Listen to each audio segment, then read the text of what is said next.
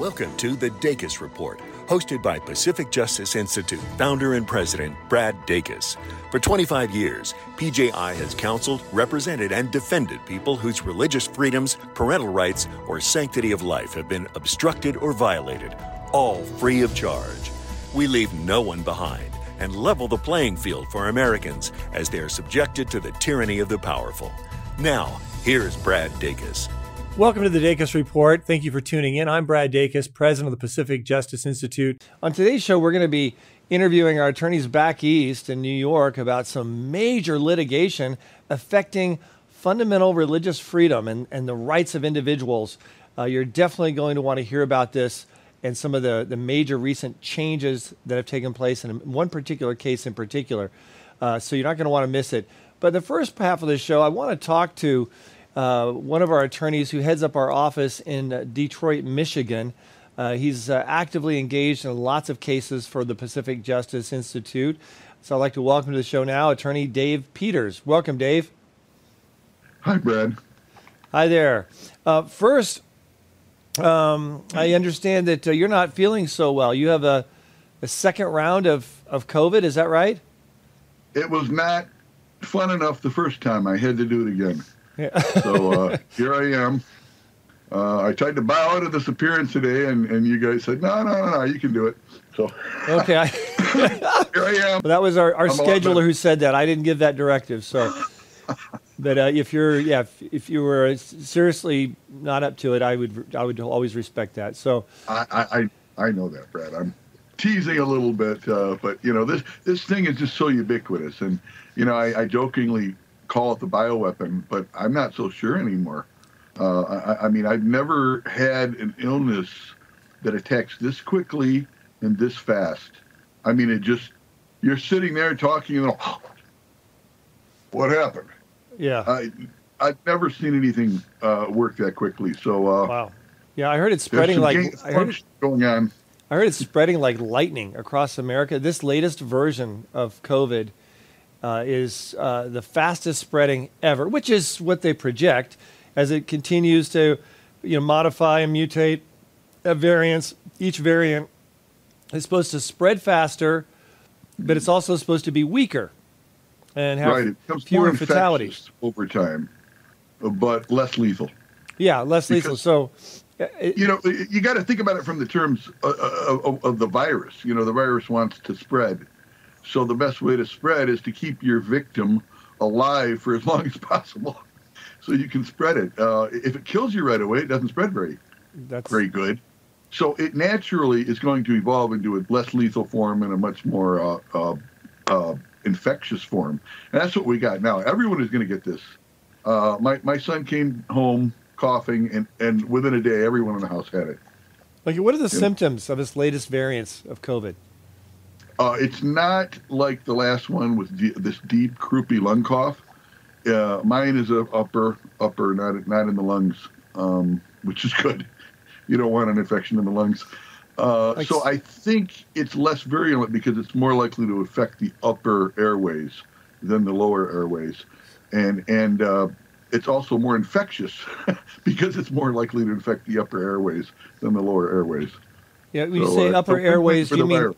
Upper airways, you mean the upper part of the lungs, or yeah. the, you mean the sinuses? Okay. Sinus. Sinus mm-hmm. area. Okay. And then also uh, headaches. I'm hearing people yes. are having, you know, s- terrible headaches that in the past, you know, they don't normally don't have headaches like that when they're sick. And eye sensitivity as well. Eye sensitivity. Uh, sensitivity to light, and yeah, it's it's yeah. not good.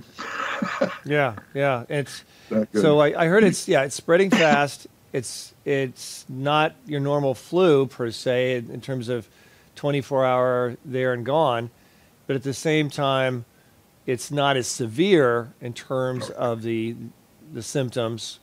Uh, in particular, with regard to the original COVID, like you said, which got into the lungs and you know people had pneumonia and died.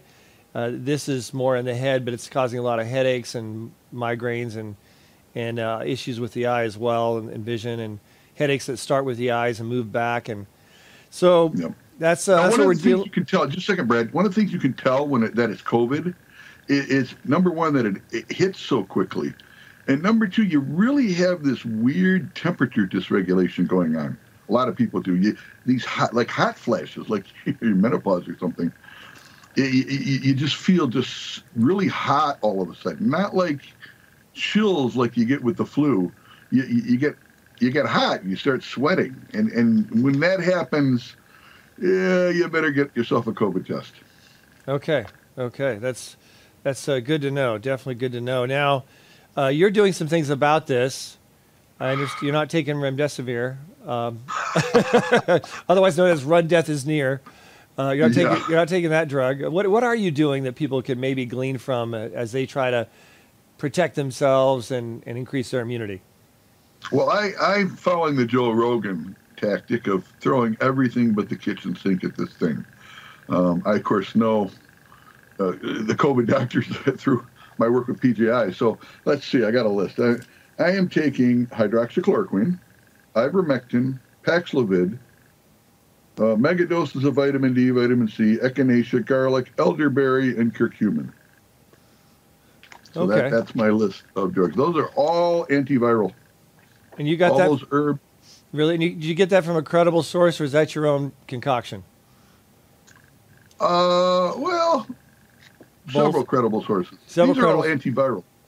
Okay, good, good, good, good. So now I should I should say the only thing approved by the CDC is Paxlovid, and and boy, I, I have my I just posted to the group uh, the, the the list serve I'm on with these doctors. You know what is the deal with Paxlovid? I cannot find a, there's some type of um, stimulator in it that that causes any drug that deals with receptors. So you know any heart medication or you know any drug that deals with uh, opiates, it enhances them like big time, like dangerously. So if you take Paxlovid and take opiates, uh, you know you're going to get you could overdose really easily because wow. it enhances I have never heard of a drug that enhances another drug like this. This is just bizarre. Well, that's a, that's important for people to note because some doctors may prescribe it and not really get into questions like, okay, do you take things for your heart? Do you take things for, for this or for that? So, uh, bottom line, it seems like it, it enhances things. Other drugs that deal with receptors, and they can check with your doctor. I encourage people to check with their doctor. Now, this drug is very controversial uh, just recently because Dr. Fauci and the CDC director they had COVID.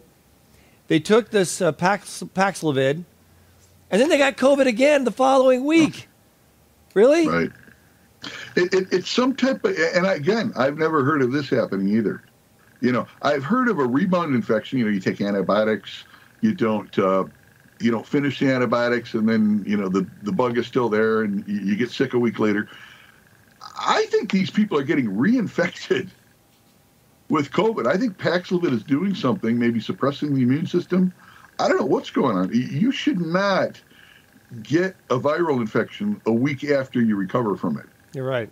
You're right. and, and, and, I know that's part of the strategy uh, that we've seen with some of these drugs and the COVIDs and things have, have actually suppressed killer T cells, suppressed things. Um, I'm not a doctor, I won't pretend to be one, but that said, I think there are definitely uh, concerns, and people need to be very cautious as they deal with these new strains that are coming out. Now, how about giving us an update uh, where you are in your with your caseload? I know you've just recently, Dave, had had a, a big victory, big uh, big victory yeah. for the uh, Pacific Justice Institute on one of your cases. Uh, share the good news. Well, uh, like we talked last time, Trinity Health was or is, I believe, they're the seventh largest healthcare organization in the country. They had imposed a nationwide mandate uh, for vaccines uh, before they would provide organs transplants. And of course, there's no evidence that um, COVID is especially dangerous to people with that with uh, transplants. There's no science supporting the vaccine in people with transplant. Well, there's no science supporting the vaccines in healthy people, uh, but there's really no science supporting the vaccines in transplant patients. Uh, there's a study which dealt with um, retinal transplants, and they had several people who had uh, these retinal transplants, and they could see. You know, retinal is the eye, so so they could see, and they got the shot to protect themselves from COVID, and they went blind because 20 years after they got the transplant, they rejected it. And that's Oh. basically the only research we have on transplants and COVID. But yet, all these hospitals have imposed a COVID mandate. And here's the interesting part about this COVID mandate, or, or rather, the, the way they're following it.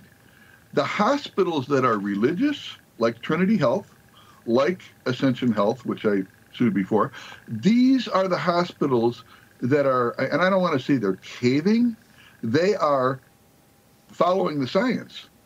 They're saying, hey, maybe uh, maybe we shouldn't impose this uh, as a mandate. Uh, and, and they're the ones who, who are, are reversing themselves and reversing their mandate and treating patients like they should be. The hospitals that are funded by Pfizer and by the CDC, the major research hospitals like the University of Michigan, I'll name names University of Michigan, Dartmouth College, um, colleges like that, my, Mayo Clinic, Cleveland Clinic, these are the institutions that are refusing to reverse their vaccine mandate. Now, call me a conspiracy theorist, but that proves to me beyond any doubt that they're imposing this mandate because of pressure from the CDC and Pfizer, not because of any science. Okay, so you know you've been filing briefs. I know, like in uh, the case dealing with Mercy Hospital, you filed a 300-page mo- or they filed a 300-page motion to dismiss. did, yeah. You filed a major complaint, uh, 30-page document uh, complaint. Um, then uh, you filed a 50-page amended complaint. Uh, I just want people to understand that's just one case we're talking about. This this is very intensive. It's a ton of work. We have over 120 cases across the country. Some cases have multiple clients. Some of them have like uh our class action lawsuits. So it's a lot of work you're doing right now uh, on these cases defending religious freedom. You have that major, that real victory. Yeah. So it's it's very important um, what you're doing, and I want people to, to pray for you in that uh, that litigation as well, uh, because uh, we're going to bat for a lot of people who are being threatened to be purged from their jobs because of their faith, and we're not going to stand for it. Dave uh, Peters, attorney and uh, medical expert, uh, thank you so much for being on the program, and keep up the great work. Thank you, Brad.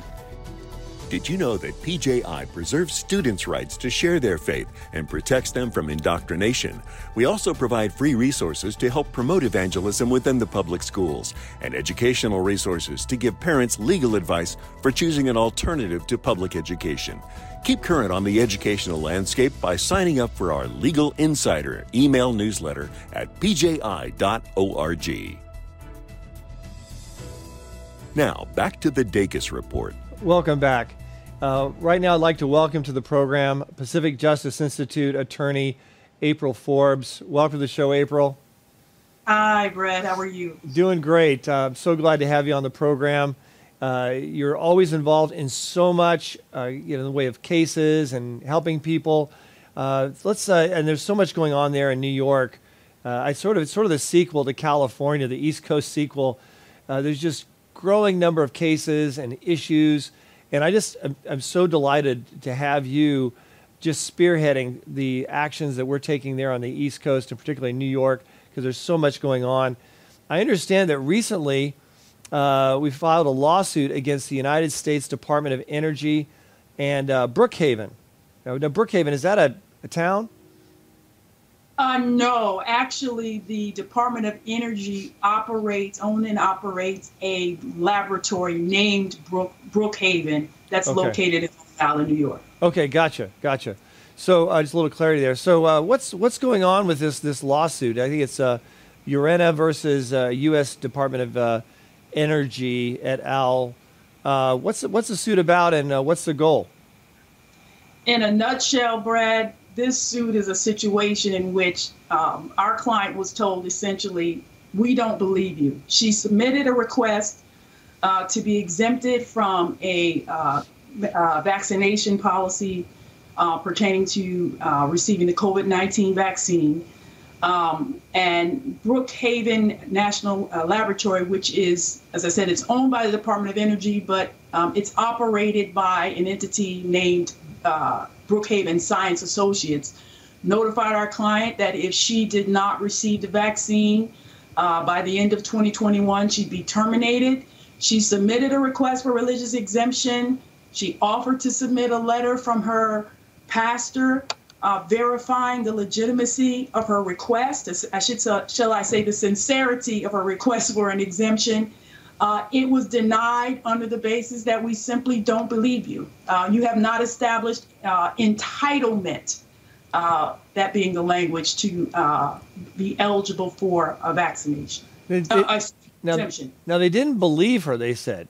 but you know, my understanding, that's not the test uh, whether or not they're believed, right? It's just it's whether or not the individual has uh, shown enough evidence to uh, assert and validate their sincerity. I mean, they, the employers can't just get off the hook by saying, "Yeah, we don't believe you," right? That's exactly what they did. yeah. Um, oh, so what's the big? Go ahead. They actually granted um, most of the requests for religious exemption that were submitted. But once again, our client, they just didn't believe her. You know why they didn't believe her? Any idea on that? No, I believe her. She's yeah, yeah. Uh, she's a, a, person of faith and goes to church. I mean, it's not like she just, you know, just sort of grabbed it out of thin air and said, "Yeah, I have a religious exemption." That's what I was told to say. You know, that's not her. I mean, she's got real re- religious beliefs and convictions. So, what's the big big picture here in this case? Well, this is again um, um, the all of the notices that our client received regarding the mandate to be vaccinated came from uh, a governmental email address, and also there was a level of oversight here by the federal government.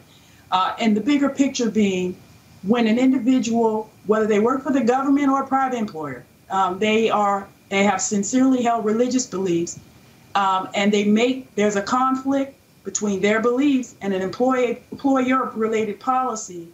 Um, the employer should not take the position that just because they don't agree with the person's religious beliefs, that that in and of itself warrants denying the request. Right. It seems to me that a smart employer is one that will just simply, generally, not even cross that, that line unless they've got clear evidence that the person is not sincere in their faith. They should generally presume that they are. I, I, it seems to me like that's pretty much the, the, the safe standard for employers uh, who are engaged in second guessing uh, people who uh, upfront uh, assert their faith, explain their faith, their convictions. You know, there's not a presumption of, of lying in our, our system. Um, the employer has to, has to prove that. They really have to be able to, to validate their uh, determination, that kind of a determination. And, apparently, it clearly wasn't done here. Um, so, this case, uh, it's a pretty strong case. Where are we at with this, this case? I mean, uh, in the process? presently we're waiting for a response to our complaint. Yeah, it's um, I've already uh, made my request known to um, one of the attorneys that's uh, appeared thus far that our goal here is reinstatement of our client. She was four years, I believe, about four years shy of full re- eligibility for full retirement. Wow! And now it's that's that's gone. All those years she's put in, um, it's not vested. I assume I you know so we've seen this before, where people are, you know, told okay uh, you're going to lose all your retirement because you're not fully vested until you work another month or a year or something like that or a few years, and so there's a lot that she's losing. It's not just like oh she has to get another job. She's losing a lot that she has built up for long-term retirement, long-term you know long-term care in that regard. So I think that on its face shows sincerity of religious beliefs. I mean, who would want to sacrifice all of that for something that they didn't even really believe in, that they really didn't have a religious objection to? Uh, doesn't make sense. So I think she's got a very uh, compelling case. I encourage people uh, to be uh, praying for you and for her as uh, we move forward. And I also want to just encourage people and remind people that if they want to keep up with our cases and our litigation, it's really easy to do. Just go to our website, pji org. You can keep up with these cases, and you can pray for these people as we go to bat for them, you know, on the ground, across the country, we've got this major ground game, working hard to try to make sure that no one is left on the side of the road, that everyone gets the help that they need. And it's, it's, we're so blessed to have people like Attorney April Forbes there in New York uh, to be a part of our team to help us accomplish that very important goal moving forward. Now, I understand that New York's uh, New York State's mandatory COVID 19 vaccine, vaccination requirement uh, for all healthcare workers um, is, uh, has been uh, definitely challenged and very problematic. What's going on there? Yes, so as you know, Brad, the particular mandate in question uh, does not include any religious exemptions. It only allows for medical exemptions. And so um, we have several lawsuits now that we recently commenced, several and likely at least one or two more, um, against New York City Health and Hospital Corporation. Now, that entity um, actually, it's a creation uh, by legislation that essentially uh, the, the New York City Health and Hospital Corporation oversees all of the hospitals, uh, all, shall I say, medical facilities located in the city of New York. Um, our clients, um, in the cases that we've commenced thus far, the fact pattern is pretty much the same. Um, they are healthcare workers uh, I shouldn't say healthcare workers. Let me say they work for New York City Health and Hospital Corporation or one of its affiliated entities that it oversees. Um, they could work entirely remotely. Um, they submitted requests to be exempted from the COVID 19 vaccine due to their religious beliefs. Uh, and they were notified that there was no reasonable accommodation available that would allow them to maintain their employment um, without being vaccinated. Oh, that's ridiculous. when you, the, some of these, you, you, said at least one of them was uh, in isolation. They worked away from everyone. So there was not even a, a, a, logical argument there for forcing them to be vaccinated in the first place. They're working, in, you know, on their own. I mean, they're, they're not working with other people in a, in a separate place. So that makes absolutely no sense. And the fact that they didn't even apparently make any effort at all, did they, to try to accommodate? They just said, oh, we can't accommodate. They didn't sit down and talk to them. Aren't they required? I mean, doesn't case law say that employers should at least sit down and try to work it out, try to find a way to accommodate, right? You are absolutely correct. The failure to engage in the interactive process. This and these two cases that we have pending now, Brad, against New York City Health and Hospital Corporation, the, the entity actually has its own policy that deals specifically with how to address requests for religious accommodations. They, pursuant to their own company policy, were supposed to engage in an interactive process specifically designed to accommodate the employees. You do not receive uh, the vaccine. Yeah, a vaccine that does not prevent transmission, a vaccine where there's now evidence showing that people uh, not only don't need it but shouldn't have it if they already have a natural immunity. Uh, I think what you're doing is uh, very important. Any any last comments about this or any of your other cases? No, but I do want to say thank you for this opportunity to serve Pacific Justice Institute. It has been a blessing to my life, uh, and prayerfully uh, through the collective reasoning or wisdom through Pacific Justice Institute, I'll be empowered the more to be a better servant for the kingdom of God. Yeah, and you definitely have a, a, servant's heart, which is our number one criteria to be a part of our team at PJI, and you've definitely got a big servant's heart. So uh, thank you so much, April, for all the work you're doing, and I really appreciate that. God bless you and keep up the great work. Bye bye. Thank you, and I, folks, I want to encourage you to uh, be praying for for these people you know, it's so easy just to be complacent. You know, just to say, well, I'll go to church. I'll keep my faith to myself. You know, everything will be constant. Everything will be fine. Well, f- first off, it won't be fine uh, because uh, the absence of truth is the existence of evil and lies and deception. That's what we see spreading all across America. A lot of that is because of the absence of truth. And that's where we come in at Pacific Justice Institute to defend you and to defend your church, your family, uh, your, you at work, at school, uh, to be able to live your faith, share your faith unapologetically, uh, and let the light shine to, to change our nation and change the world. We would love the opportunity to continue to serve you. Just visit pji.org and click the Legal Insider button to sign up for our email newsletter. At PJI, we help individual employees, employers, business owners, pastors, students, citizens of every stripe through our practical resources, counsel, representation, and defense, all free of charge at pji.org. PJI is an island of stability and assurance in our ever churning sea of legal and societal chaos. We are here for you.